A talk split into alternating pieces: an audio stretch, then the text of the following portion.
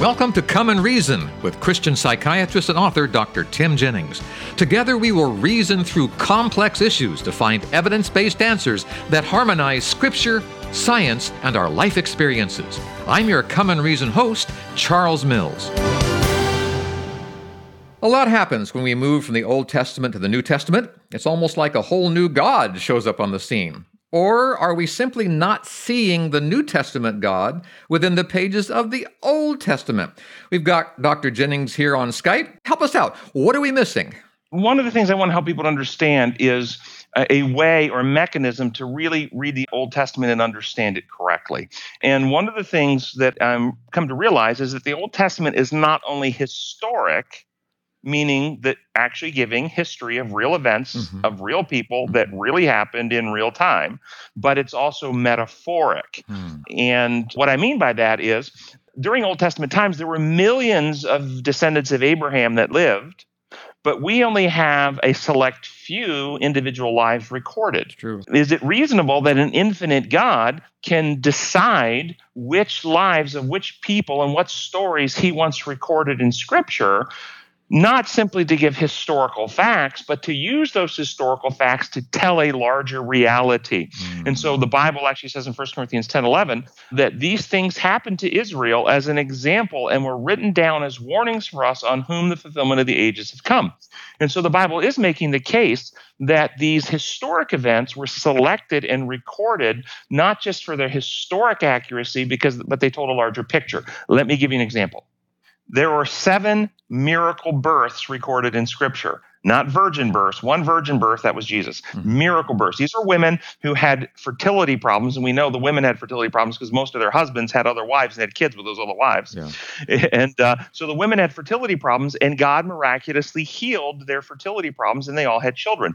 All seven of them are historically true, yet they all are metaphors for Jesus. Hmm. Let me give you an example. Hmm. Sarah had Isaac. Isaac was the promised one, and Jesus, of course, is the promised one. Hmm. Rebecca had Jacob. Jacob struggles to overcome his fear. And in that struggle to overcome his fear, is renamed Israel and becomes the father of the nation built on the 12 sons. Mm-hmm. Jesus overcame the temptation that tempted him, the fear that he had in Gethsemane, and became the foundation of the church built on the 12 apostles.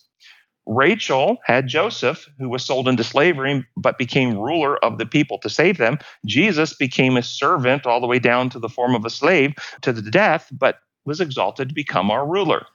Manoah's wife had Samson, who was blessed with strength and became a judge and deliverer of Israel. And Jesus is uh, blessed with strength and is the judge and deliverer of, of the people from sin. Hmm. Hannah had Samuel, who became the high priest, and Jesus is our high priest. The Shunammite woman had a child that died and was resurrected, and Jesus died and rose again. Elizabeth had John the Baptist, the greatest of the prophets, and Jesus, of course, is the greatest of all the prophets. And so, do you see here that this are your historic events, but these historic events are also telling us or leading us to understand a higher reality? God chose these seven lives to be recorded in scripture mm-hmm. for the purpose of telling the higher story. Did you ever see a picture that was made out of a mosaic of uh, thousands of other pictures? Yes, absolutely. Yeah. Okay. Is that an accident? Or did the person who made the mosaic purposely choose all of those particular pictures for a reason because they fit where they need to fit to create a larger picture? Hmm. So I'm suggesting the stories in scripture tell historic realities, but we're also chosen to tell larger realities. And if we miss the reasons uh, for the larger realities, we can often miss the reasons why these stories were included in scripture and what's actually happening. I can give lots of examples. That sort of gives meaning to that text, all scripture is given by inspiration of God. It's not just simply the words, but it's what the words represent and what the lives of the people that the words are about represent. Am I right? Exactly. So yeah. if you look in scripture, the children of Israel were slaves in Egypt. Human beings are slaves to sin. Yes. Moses was born among them, and the sinful ruler of that people sought to kill him. Mm-hmm. Jesus was born among the people, and the sinful ruler Herod sought to kill him, and of course, mm-hmm. Satan inspiring him. Mm-hmm. Moses conversed with God directly and went forth from his conversations with God to confront the sinful ruler that was enslaving the people in order to set the people free. Jesus conversed with God in heaven, left heaven, came to earth, confronted the ruler of this world in order to set us free from sin. Moses led the people through the waters of the Red Sea to a new life and freedom from the powers of slavery. Jesus leads us through the waters of baptism to a new life and the freedoms from the powers of sin.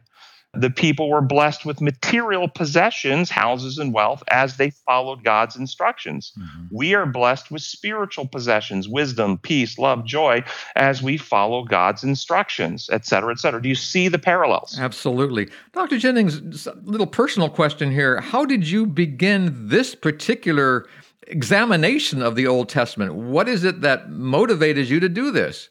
Well, so many of the stories on the surface could seem to be inconsistent or irrational, and I know that God is never inconsistent and never irrational. So I prayerfully began searching for the underlying reasons. Let's look at one that, that people often look at.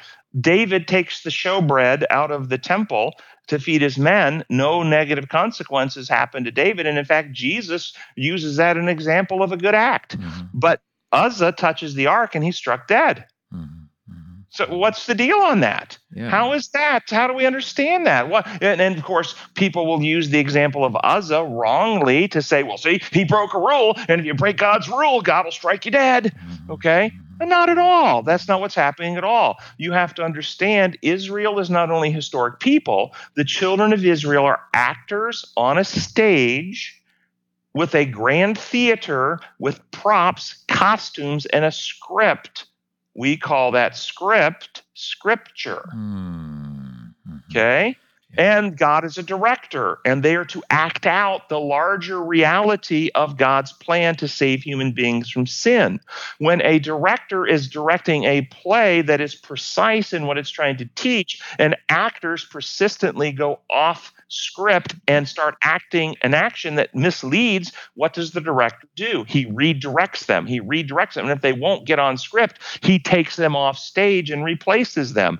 And for a period of 70 years, God shut the whole system down and nobody was acting. Yes, okay. Yes, yes. And so David, when he goes in, if you understand the symbolisms and what's metaphorically represented, the showbread is representative of Christ, the bread of life who came down from heaven. And so when David takes the showbread and gives to his men, within the script, he's saying, Here, when you partake of Jesus, you have health and you have life. That's why they all lived, because that's exactly consistent with the script. We find life in Jesus. However, the Ark of the Covenant is the place of atonement or oneness or reconciliation where the entire universe is back in harmony with God.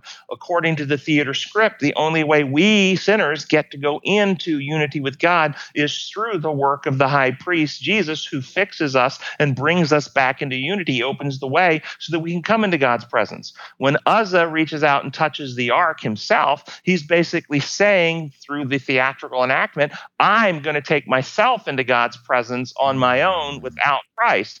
And of course, if you're going to be consistent with what the script teaches, if we try to go into God's presence without Christ, we can't live there. Our sinfulness can't exist and survive in God's presence. So we need our high priest to cleanse us and prepare us to live there. And so that's why Uzzah died. Now, this idea of on script, off script, the children of Israel or the people in the Bible did were they aware that there was a script that they should be following? And were they aware when they weren't following the script? I mean, Uzzah apparently was off script, and that's what the consequences he had. How do we know this? Well, we don't know what Uzzah knew. We don't know his heart. Right, we just know right. that within the script, that he needed to be put to death to show the consistent teaching at that point. But that's not an eternal death that he died. That was only the death for which there will be a resurrection. Many people read that and said, oh, that was rebellion. That was sin on his part. We don't know what was in his heart. Man looks on the outward appearance, the Lord looks on the heart. Your question about the people of Israel, I think many of them didn't know or fully appreciate these things, but some of them did. And the, the point is, they were capable of knowing. Mm. It was available to them to know and to intelligently participate to teach these things. And you get some point in David's life where he grew, some of the Psalms that you read, and he has clear insights into these larger realities that he's describing in the Psalms, including the coming Savior.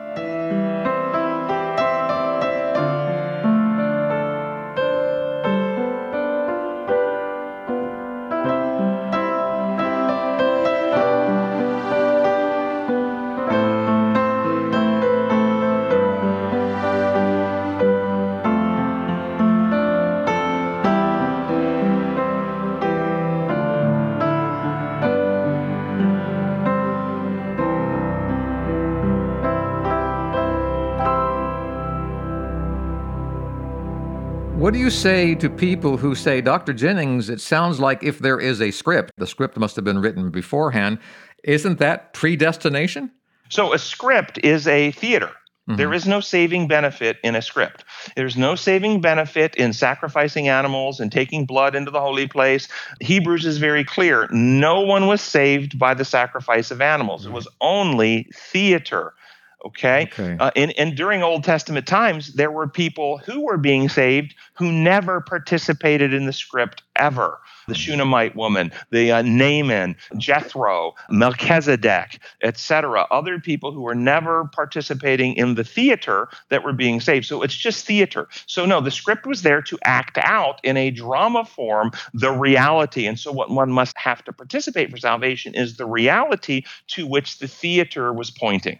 We don't want to follow the script. We want to participate in the reality. The script is just theater. When you say I want to start follow the script, I want to get I want to get some robes and I want to start keeping feast days and I want to start doing all this ritualistic acting out stuff. Yeah. The Jews were doing that every day and they crucified Christ. Following the script the theater, acting out a drama or play has no salvation benefit. Mm what the benefit is, and this is why God in Isaiah chapter 1 criticized them. He hated their feast days, their sacrifices, even their Sabbath days, because they were doing them from rote and they weren't being transformed by them. They were just following the script.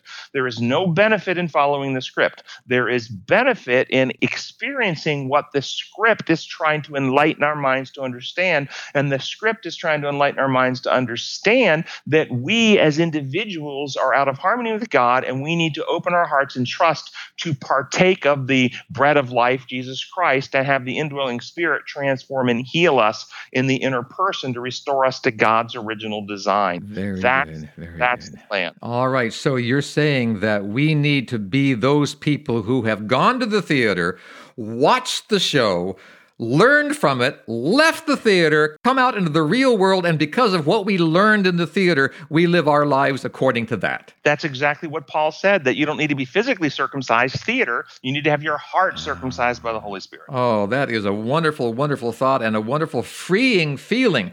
That's so important for us to look at the theater, to read the Bible, to read the Old Testament, to read the New Testament, to look at these things.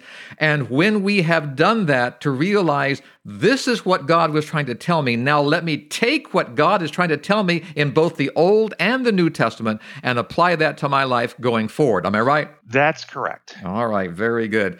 Well, a lot of things to learn from our guest today, Dr. Tim Jennings. His radio program, Come and Reason, you're listening to it. He has also has a website, comeandreason.com. There he has a lot of his books. And if you enjoy these shows, folks, you will enjoy his books very, very much.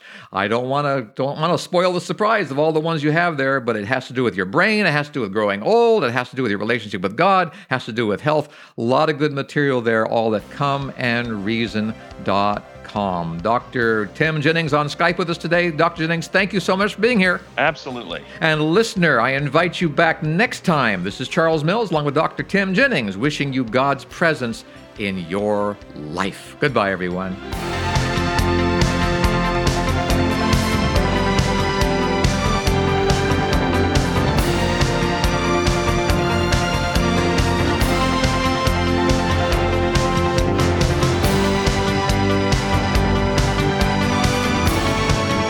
Thank you for spending time with us today. To continue the journey, I urge you to visit comeandreason.com. Here you'll find many excellent resources to help you gain a deeper understanding of the God we all love and serve. That's at comeandreason.com. This is Charles Mills, along with Dr. Tim Jennings, inviting you to join us the next time we come and reason together.